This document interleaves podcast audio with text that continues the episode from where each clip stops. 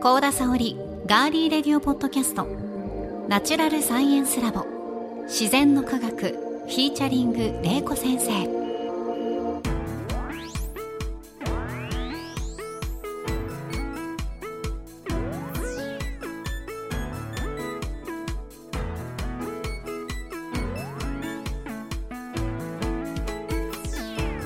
皆さんこんにちは。ガーリーレディオポッドキャスト。ガリレディパーソナリティの高田沙織です。ナチュラルサイエンスラボ自然の科学は元科学館職員防災士。農学博士の玲子先生に自然科学と自然現象である災害。その防災を聞き学ぶサイエンスポッドキャストです。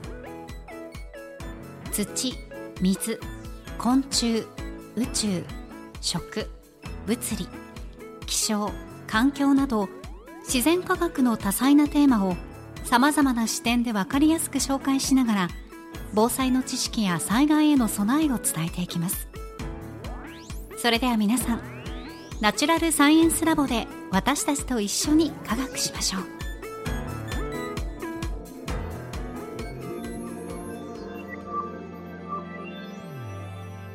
まずはこのラボの先生をお呼びしましょう。玲子先生です。よろしくお願いします。はい、よろしくお願いします。さてこの自然の科学は毎月玲子先生に決めていただいたテーマを皆さんと一緒に学んでいますが11月のマンスリーテーマは観光と防災。先週まで2回にわたって防災観光のお話していただきましたが先週のエンディングでね私もちらっと触れましたけれども今週と来週はテーマにちなんだゲストご登場されます。では早速お迎えしましょう。愛知妖怪保存会共同代表の島田直之さんです。お願いします。よろしくお願いいたします。よろしくお願いします。では島田先生については玲子先生ご紹介いただけますか？はい、今回お呼びしているのは愛知妖怪保存会共同代表の島田直之さんなんですけれども、あの島田さんはあの妖怪とか怪談などを題材とした講演会やえートークイベントに出演されてます。はい。あとは街歩きの案内にも務めたり雑誌等でコラムも執筆されてます。であと大名古屋ツアーズっていうのがねやられてるんですけども、まあ、それとかかやっと亀文化祭っていうのがうん。11月にありますけども、まあ、そういうのでも街歩きのガイドをされてるんですよね。あと本も書かれていて、まあ、ここにあるんですけど愛知妖怪辞典ということで愛知県のね、えー妖怪についてかなり網羅されたようなあの本を出版されていたりしていますよね。うん。はい、で、まあ、こういう妖怪についてね妖怪とか怪談についてお詳しいんですけれどもそれが実はあの裏のお仕事で表のお仕事は 私立中学そうはい表のお仕事ってある,、あるんそうですけど。ですね。先生があの裏のお仕事で表のお仕事はっていうとなんかちょっと意味深に聞こえます そうですね。いきなり言うとね。島田先生の裏裏で、うん。裏と表が裏裏が妖怪はい。で裏が妖怪。表は？で実際の あの表のね普段のお仕事は、えー私立中学で理科を教えてらっしゃる。学校の先生。でプラス防災士でもいらっしゃるということで、はい。自然の科学にはぴったりなゲストそうです今ね回あのゲストでおお越しいただいてます。はいでは島田先生はい。今日はですね玲子先生と一緒にいろんなお話していただきたいと思いますので、はい。今週来週どうぞよろしくお願いいたしますこちらこそよろしくお願いいたします。では先生お願いします、はいまあ今回はテーマとしてあの防災と観光の中でマイクロツーリズムと防災ということでお話をしていきたいと思います。お願いしますでマイクロツーリズムって言いますとあのどんなものかというと自宅から1時間か2時間圏内のあの地元に行って、まあ、近隣とか地元に行ってその土地の宿泊してみたりとか日帰り観光をするっていうのがマイクロツーリズムになります。で特にコロナ禍ではあの国際的な移動制限があって日本国内でそれも地元に旅行するっていうのがね皆さんあのかなりい行くようになったと思うんですけども、はい。であの、まあ、近距離の旅行っていうのがあのマイクロツーリズムになります。で実はこれを言い始めたのが星野リゾートの代表の星野義治さんなんですけれども、はいあのこの方が提唱した言葉になります。であの、まあ、地元もね普段住んでる場所なんですけれども結構行ってみるとあの知らなかった地域の魅力例えば景色とか文化か食などがね発見があの実はあるんですね。で私もあの今回島田直之さんが実施されたあの、えー、大名古屋ツアーズの愛知県内のあの街歩きに参加したので、まあ、そのあたりのことも紹介していただきたいと思います。はいあの来ていただいたツアーがですねあのカッパに関するツアーであのなんと。そうそうなんですよ。あの名古屋の街には割とあのカッパに関するスポットがありましてでそこを巡るという、ね、あのツアーに参加していただいたんですが、はい、あの先ほどあのレコ先生の方から話がいただいたようにですね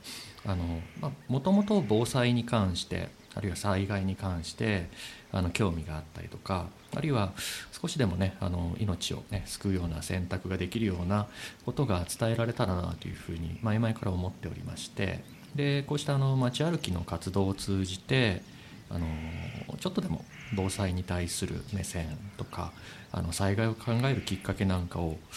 ちょこちょこっとこう挟みつつ入れていこうかなと思ってそれであのこうしたあの街歩きの中でもお話をするような国に、ね、なってきております。まあ、実際はあのこのツアーの内容としてはカッパについて、うん、カッパ伝説について知るような街歩きツアーなんですよね。うん、行く場所としては、うん、えー、どの辺りえっと、中川区から中村区にかけてですね、うん、であの辺りってあそもそもあの僕あの街歩きをする時にあの事前に下見をするんですね。はい、で下見をする時に下見をする上で大事なことってあのトイレの場所がどこにあるかとか、あるいはあのコンビニエンスストアとか自動販売機だとかの場所を確認してで水分が補給したくなった時なんかにあのすぐに寄れるような場所はどこにあるかっていうのとあと万が一のことがあった時にすぐに避難することができる場所ってどこだろう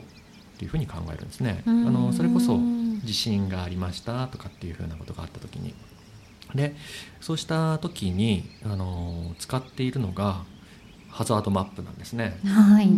このねあの自然の科学の中でよく出てくる単語ではありますけれども。そうですね。玲子先生がハザードマップの大切さは皆さんにもっと分かってほしいっていうのをよく言われてますね。うん。ね、そう。私も参加して驚きました。ハザードマップを紹介されてるっていうそうなんですね、はい、そうあのハザードマップを見るとあのあれに刻まれている情報というのは地域の災害リスクとあるいはその避難所とかあのまさにいざという時にどこに行ったらあの助かるかっていうふうな情報が分かりやすくまとめられていてでそれを見ながらそのツアーのプランニングをしているんですけれどもカッパとか竜とか大蛇とかっていういわゆる水にまつわるものと、はい、そのハザードマップとあの重ねてみるとですねものすごく重なってくるところが多いんですね。それはそうなんですよ。水辺に住んでいる生きあの妖怪たちですのであやかしですのでそうしたものだとかと関わるところとあの自然の中でその水っていうものと共存してきた地域っていうのは重なってくるっていうのは当たり前といえば当たり前なんですけど、うん、その目線を持ちつつ街歩きをしながらそのリスクであったりとかあるいはそうした水といかに人間が付き合ってきたのかっていうのを知ってもらうっていうのであの扱う特にそれをあの細かくやっているのが今回来ていただいたかっぱ町歩きになっております。やっぱり多くの方ツアーなので、うん10人ぐらいでしたっけ参加されるそうです10人から20人くらいですね。そうですよね、うん、まあ、そういう方参加してその方と一緒に移動するのでやはり災害が起こった時、ね、うん、突発的に何が起こった時にどうすればいいかっていうのを知っとく、うん、それをお伝えするのはすごい大事だなと私も思いました。あのね防災街歩きっていうふうに枠組みを作ってやりますので来てくださいっていうふうに言っても来る人はもうすでに防災意識の高い人なんですよね。そう、ね、そうなんですよ。私たちもやるとそうなんですよ。ただ本当に届けなければならないのはそうした意識であったりだとかがまだまだこれから、ね、発展途上な人たちであったりとかあそうなんだっていうふうに知ってもらうその伸びしろの大きい人たちに伝えていった方が、はい、あのその方向性ももちろんねあの防災意識の高い人たちにとって情報をアップデートするっていうのは大事なんですけれどもそれと同時にそうではない人たちに向けてもできるだけその間口を広げて敷居を低くしてで知ってもらうってきっかけを作れたらななんていうふうに思って組み立てているのがこういったツアーでありますね。はい、じゃあ具体的に例えば防災視点、まあ、妖怪カッパの妖怪ツアーなんですけども、うん、その中で防災視点の紹介っていうのはどんなことされてるか教えてください。ねはい、あの先ほどあの中川区っていうのを地名として言ってますけれども、まあ、地名の由来っていうのもその地元を知る上で大事だったりするわけですが中川区はかつて中川というね川があったっていうので、今中川運河っていうね運河が走っていたりします。ありますね。ねはい、でまた一方であの堀川っていう川走ってますよね。はい、でこの堀川っていうのはお堀の堀ね、名古屋城築城の際に、あの木材であったりだとかを運ぶっていうところから端を走っている川であったりするとか、そうしたところで川に挟まれていたりとかっていうところであるのでまさに水がその荷物を運び人の経済を回しっていう風な土地であった。でも逆に言えばそうしたところから水が溢れてくるとその人々に対して影響を与えることになってしまう。これは昔だけではなくて今もそうなんですよね。うん、で例えばカッパ街歩きで歩き始めていくとまず最初に出くわすのがですねあの名古屋市の上下水道局がやっている、うん、あの緊急雨水整備事業っていうふうに言われている事業計画の中で。名古屋中央雨水調整池っていう池が今組み立てられてどういうものかっていうと、はい、名古屋市のなんかえ名古屋市があった時に背骨みたいなところに地下に、う。ん、内径5メートルで幅50メートルで全長あの5000メートル5キロくらいにわたっての巨大な筒状のものみたいなものを置いていざっていう時に雨水が溢れ出ないようにするためにそこに水を蓄えるっていう計画を今してるんですね。だからそうすることであの、まいわゆる内水氾濫が起きないようにする。あの、内水氾濫ってねあの都市の洪水なんかで起きる本来だったら水が地下に入って染み込んでいくのが、うん、コンクリートで整備されていたりとかするので、はい、水がなかなか抜けていかないから外に溢れていってしまう。あるいは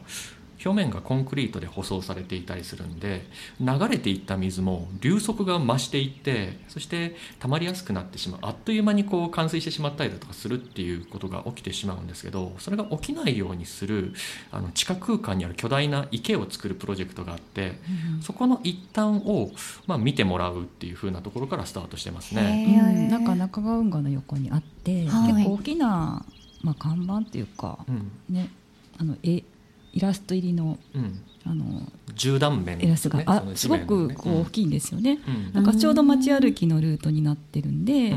あの島田さんがあの名古屋市防災アプリを見せながら、はい、ハザードマップを見せながらこちらの紹介をしていて、あなんかすごいなと思いました。そうまさに危険っていうものとでなかなか情報って耳で聞いたりとかテレビで見たりとかっていう風なのはあるんですけどその場にいるからこそ体験できる情報ってあるだろうなっていうふうに思って、うん、でそれでそんな話をしてますね。そうですね、まあ、これ結構名古屋市で進めてる事業で実は2000年の東海豪雨では1時間に97ミリってすごい雨が降って、まあ、北区西区庄内川中心にあの市内3割ぐらいの場所が浸水したんですけども今の名古屋市この緊急水整備事業っていうのはあの名古屋市総合排水計画っていうのがあって2019年から30年計画で作られた計画なんですけども、まあ、そこではあのこのこういう、えー、さっきの大雨の時のあの貯水タンクなどを作ってあの1時間にあの63ミリの雨に対して浸水被害を解消するということで実は進めてます。まあ、10年に一度ぐらいのあの雨には耐えられるようにということで作ってるんですけど、まあ、東海豪雨並みの97ミリ1時間97ミリの雨は、まあ、降った場合は床上浸水しないっていう程度でもう本当に長い期間かけて作ってるんですけど30年、2019年から30年計画でこういう施設整備っていうのを実は取り組んでるんですよね。はい、60ミリの雨っていうとあの本当に滝のように降る非常に激しい雨で100ミリとか降っちゃうと本当にあの息苦しくなるようなすごい雨になっちゃうんですけども、まあ、そのぐらい雨が降ってもあのなんなんとか床上浸水しないぐらいっていうことで今進めてます。はい、そう都市計画の中でこの内水氾濫って外から来る水みたいに人が一気に流されてうわー大変だっていう風な水害とはちょっと違ってじわじわとやってくるようなものでもあったりとかしてであのただその分被害金額ってものすごく大きいんですよね。でそれこそ10万個あったとしたら1兆円くらいのその被害想定がされていたりするしあるいはその後で出てくるゴミの量だとかって半端なかったりするんですよ。だからそうしたものなんかが社会経済を回す上で妨げとならないように今名古屋市の方とかでも必死にこの水に弱い町をできるだけ水に強いようにしていこうっていうふうな取り組みがされているっていうところを見てもらうとかあるいはその街歩きをしていてあの工事のあの工事現場の看板なんかで、中川区のハザードマップがデカデカと貼ってあったりする場所ってあったりするんですよ。これ日頃あんま歩いてると気づかなかったりとかするんですけれども、あ今ね先生が見せてくださってますね、さっきの緊急水事業もそうなんですけどなんか大きく貼ってあるんですよ。その街歩いてこんなの私このハザードマップは知らなかったんで。私も知らなかったです。あへえと思ったんですけど。なんかこれ作ってますよぐらいのことしか書いてないと思ってました、そうそうそうね未来の予想図であったりとか、ね、人々のなんか幸せそうな過ごし方であったりとかっていうのがあるんですけど、はい、あの運河町っていうあの笹島ライブ駅から南に行ったところにある大きな交差点のところの,、あの南東側のところの,、あの辻のところに、この中川区のハザードマップがドーンと貼ってあったりとかすると、うん、こういう使われ方もあるんですよっていうふうに見たりとか話したりするとあちょっと意識してみようかなっていうふうになりますよね。うんであの先ほど街歩きでそのカッパっていうのを結びつけてその地元に伝わっているカッパのお話なんていうものとかを通じたりとかしながらでも歩いていくと結構いろんなところにその怪しいものであったりとかあの不可解な不思議な伝承とかってあったりとかするし例えばそうですね名古屋市って火災があった時にあの火を消すための消火栓っていうものがいろんな場所にあるんですけど、うん、地下にある消火栓の蓋にある幻の生き物が描かれているんですけどご存知です？え。私も知らないけど。幻の生き物。幻の生き物。名古屋といえばこれ。竜。あああそうですね。ではないんですよ。竜ではないんですね。ねなんか中日ドラゴンズ的な。そうするとそれ一個の球団になってしまうと逆にやりづらいんだろうな っていうふうに思うんでね。俺はドラゴンズ嫌いだっていう人にとってみたら踏みつけてやるってなるかもしれないなるかもしれない。負けた時にね。そうそうそうそう踏むかもしれないですね。そうですではないんですよ。ええ名古屋のシンボル尾張名古屋はあシャチか正解です。当たりなんですよ。そうなんですよ。名古屋の消火栓の蓋にシャチが描かれているんですよ。で実際にあのシャチって火を消すとかっていう風な伝説があったりとかするっていうお話なんかもすると足元見たりとかするしあ本当だシャチがいるっていう風になったりすると僕大事だなって思ってるのって街歩きで終わるんじゃなくって街歩きから帰った後自分の街に戻った時にその目線が維持されているとあここに消火栓があるとか、うん、あるいは街歩いてる時にもし地震が来た時に上から瓦とか落ちてくるかもしれないんでちょっと気をつけて歩きましょうねなんていう話をしているとあ確かにそうだなみたいな感じで意識を向けてもらえるといいななんていうふうに思ってそうやってお話をしてますね。シャチは妖怪でしたっけ？その辺を話すると多分1時間で終わらなくなるかもしれませんが。ね。うん、なのでここではざっくりと怪しい生き物っていうふうなので、ね、はい、話しております。はいであとはあの今、えー、防災に関することを紹介していただいたんですけどもあのカッパのあの伝承、はい、カッパ伝承が、うん、まあ、災害に関わるとか、うん、そのあたりのお話そうですね。カッパ自体が直接的に、あの災害に関わるっていうわけではないんですけれども、うんあのカッパがいたとかカッパの伝承のあったっていうところが川の近くであったりとかするし、うんであの中川区中村区のところは大伊勢川っていう川がかつて流れていたんうん。ですね。で大伊勢川のカッパなんていうふうに言われていたわけなんですけれどもそこにちなんだその、まあ、なぜ大伊勢というふうに言うかというと伊勢神宮にちなんでいる。うー。んで伊勢神宮ってねあの旅行の話にも戻りますけれども内宮と下宮っていうのに分かれていて、はい。でそれぞれお参りするなんていうふうなのがありますが、それにちなんだ下宮と内宮の祭神をそれぞれお祭りしている神社が中村区周辺にあるんですね。へえ一個が牧野神明社っていうふうに言われるところで、もう一個が椿神明社、あありますね。ねはい。こちらのリニア、ねえー新幹線が開通する駅のすぐ横にあるわけなんですけれども、そこは2つ分かれていてその間のところをその川が流れていた。これが大伊勢川。大伊勢山にちなんだ川。で大伊勢川っていうふうに言われていて、うん。うん。そこにうっそうとした森が、ね、神社の森なんで人が簡単に手を入れられない森があって川が流れていたのであたかも怪しい場所なのでカッパが住んでいたに違いないみたいな感じの話になっていたっていうところがあり、うんただそれが川のカッパの流れあ川の流れていた後がもう今川は暗渠っていって地下に流れているんですけどその陸上を歩いてみると蛇行していて川の流れていた後をたどったりとかするような地あの地形になっていたりするんでそうしたあの土地の来歴を知ったりとか水でこう苦しんでいた人たちがいたのかなっていうふうに想像を巡らせたりすることもできるそういったのをねあの楽しんでもらうといいかななんて思っています。うんだから中川運河からその大伊勢川通ってその名古屋駅の方まではい行くんですよね。はいそこにはそういうあの災害のいろんな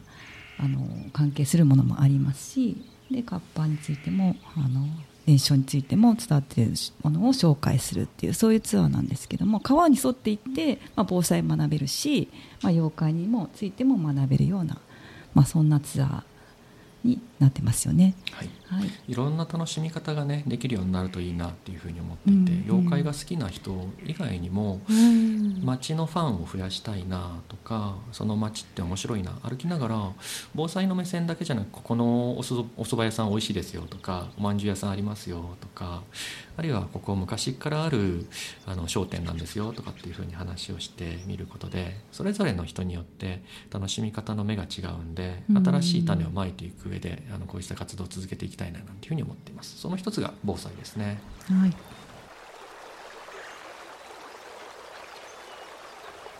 で今回カッパなんですけどあのまあえっ、と沙織さんがやっているその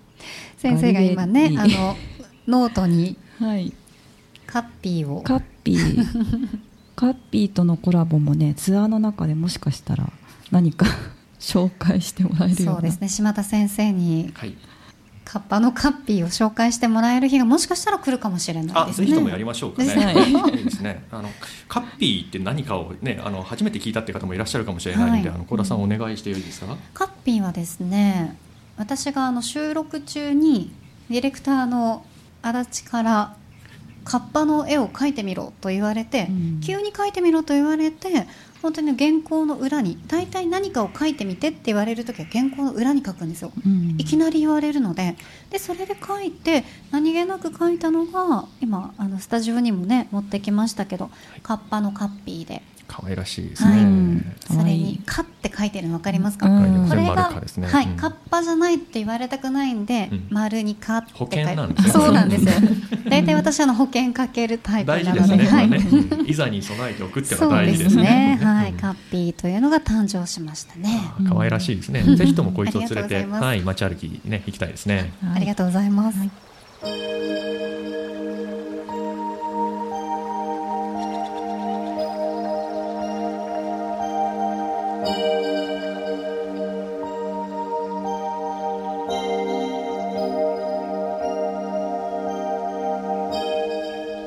回は愛知妖怪保存会共同代表の島田直之先生を迎えてマイクロツーリズムそして、えーカッパ街歩きについてお話伺いました。島田先生は今日ねあの真っ黒いお着物を着て来てくださってるんですが先生いつも街歩きされる時はお着物ではないですよいやね着物着てますね着物で歩けますか？歩きます、うん。妖怪の話するときはね。そうですね。あのモードチェンジというかですね。もともとあの着物好きなんですけれども、はい。とりわけあのお化け妖怪幽霊うん。怪,、怪談の話をするときには、あはい。のこうした格好を着ることが非常に多いというか大体着てますね。そうなんですね、とってもよくお似合いで。えねうん。結構あの声がすごく聞きやすい声なのでうんさすが先生されてるなっていうこう 伝えることが上手ですよね。そうですね、うんはい見習いたいなと 先生同士の褒め合いみたいなそうですね。職員室見てるみたいな感じがしますけれども、はい。まああのお顔とかはね、またイベントの時とかにはい先生のお顔を見ていただいて、私はちょっとあれですかね、松下洸平さんに似てるかなって感じします。初めて言われましたね。あ、似てますあよあり。がとうございます。はい、私個人の感想ではいすけど、はい。画像はイメージですみたいなそうそうそう今保険入られたんですね。はい、今保険にる。入りましたんで、ねはい。ノートにはね写真もねあそうですねお顔写真は載せたいと思います、はい、ぜひ皆さん怪しい写真チェックしていただきたいと思います。そして島田先生は次回もご出演いただけるんですよね。はい、うんお邪魔させていただきます。はい、ということで島田先生今日はありがとうございました。次回もよろしくお願いいたします。お願いお願いします。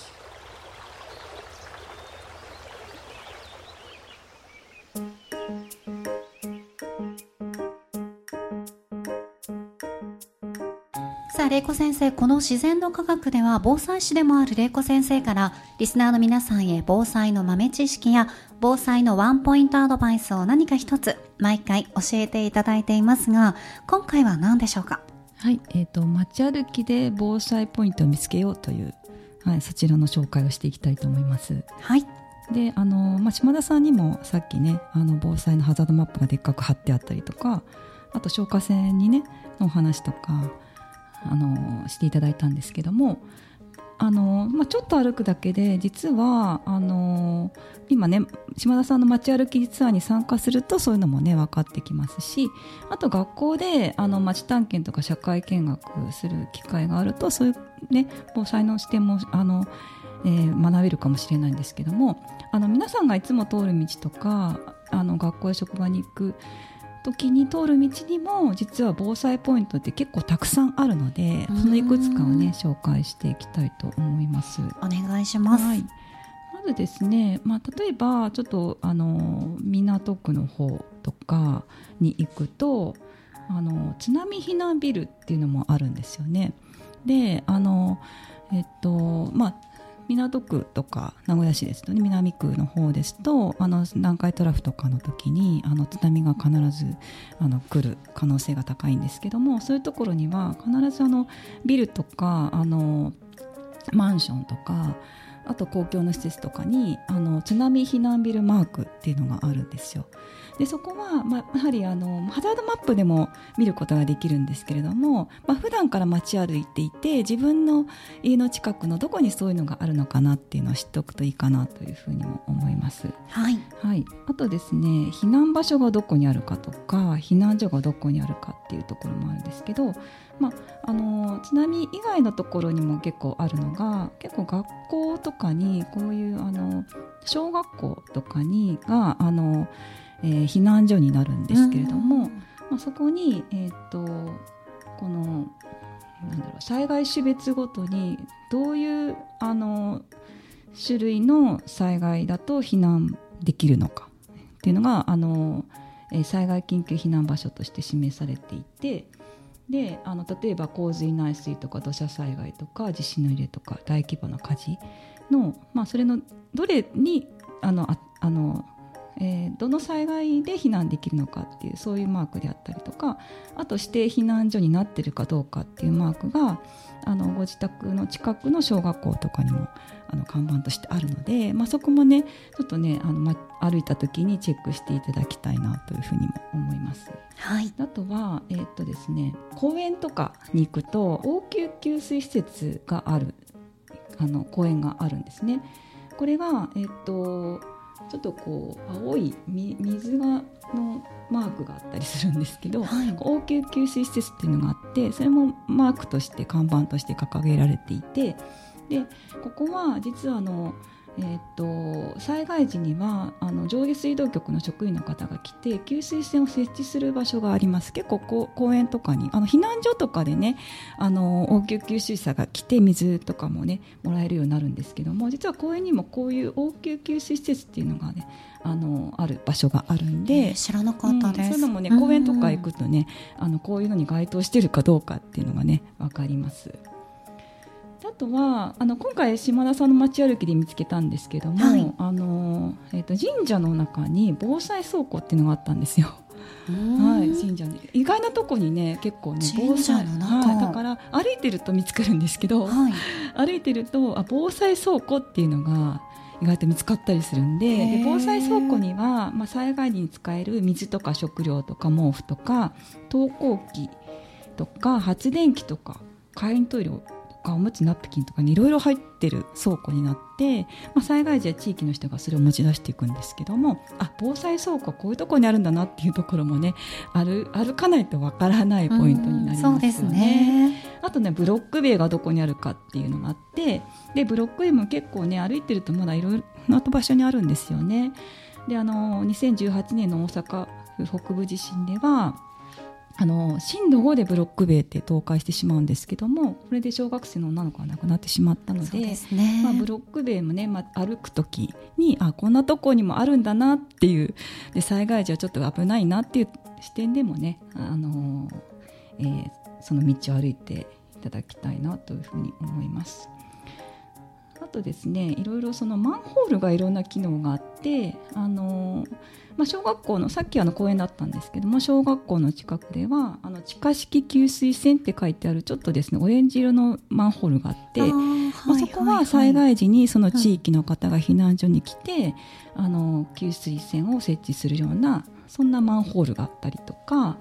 あとは下水道直結式あ仮設トイレといってこれの災害用っていうこの、えっと、名古屋市ですとアメンボマークのあのマンホールにえ黄色い字でね災害用って書いてあるマンホールがあるんですよ。これ小学校の周りとかね、はい、歩いてると見つかるんですけどそこ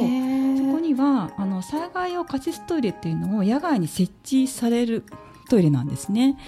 なのであこういうのがあの災害時設置されるんだなということで、まあ、地面を見ながら 小学校に近づいたらあのあの道路を見ながらちょっとね歩いてもらうとそういうねマンホールを見つけることができるので、まあ、そういう視点でねいろいろあの皆さんの身近な場所を歩いていただきたいと思ってます。はい今回は街歩きで防災ポイントを見つけようについて先生にお話しいただきました。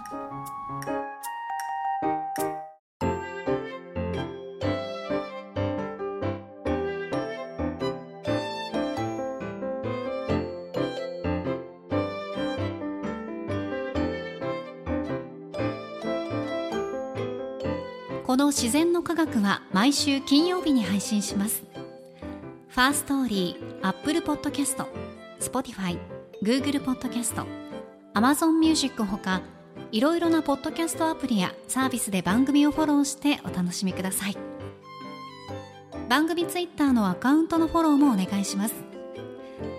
ご感想や玲子先生に聞いてみたいことはお気軽にメッセージフォームやツイッターのメンションコメント引用リツイートなどでお寄せください。ハッシュタグはひらがなで自然の科学。自然の科学とガリレディ。ガリレディの2つをセットでつけてくださると番組スタッフがチェックできますのでよろしくお願いします。さあ今回の自然の科学ゲストに島田直之先生お迎えしてお送りしましたが玲子先生いかがでしたか？2回目のゲストですが。そうですね、うん、あのまあ、私も参加してなんか島先生もおっしゃってたんですけれどもなんかカッパについて知りたいなとかで参加したツアーだったのにあの防災についても学べちゃうっていうのはすごいお得感。私自身はすごくあのお得感があっていいなと思いました。あ防災学べちゃうんだっていう、